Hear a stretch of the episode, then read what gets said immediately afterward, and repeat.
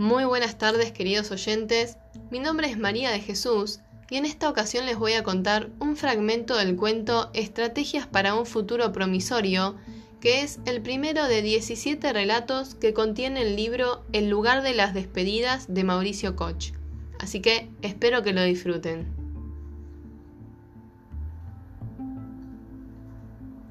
Agustina me citó en un café a las 7 de la tarde. Llegó 8 menos 20, con el pelo suelto, un perfume que no le conocía, jeans ajustados y tacos altos. Me saludó con un piquito y un ¿qué haces? Pidió un cortado y sin más preámbulos, mientras buscaba algo en su cartera, dijo que estaba confundida y que necesitaba un tiempo. Siguió revolviendo hasta dar con un espejito que apoyó sobre la mesa. Cerró la cartera y la colgó en el respaldo de su silla. Se paró para hacerle señas al mozo, dijo este boludo cómo tarda. Me miró y sonrió. Después, mientras se miraba en el espejito y con un dedo se peinaba las cejas, dijo, ¿sabes? El tema son los espacios. Yo necesito ordenarme. Y como en un análisis de mercado, en su boca fueron apareciendo las palabras ciclos, crisis, dinámicas. Yo la escuchaba y pensaba, no está siendo muy original. Pero ¿qué importaba?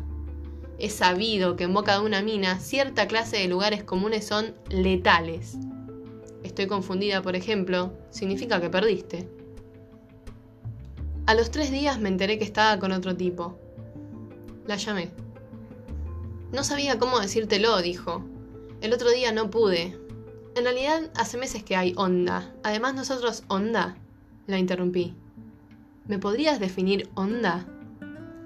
Estuvo a punto de hablar, pero no lo hizo.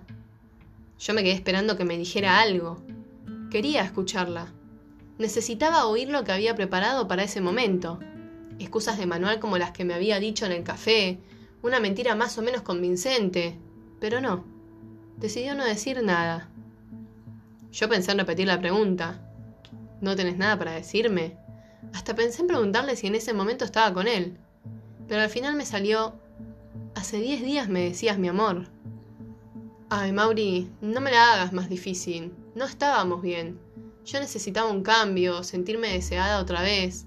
Y Ezequiel es un tipo avasallante. Corté. Avasallante. Hay muchas palabras. Miles. Pero avasallante. Una palabra totalmente ajena al vocabulario de Agustina. Una palabra de mierda una de esas palabras que no se sabe para qué existen, que no son dichas por nadie y que cuando uno se las encuentra en los libros se siente molesto de su fealdad.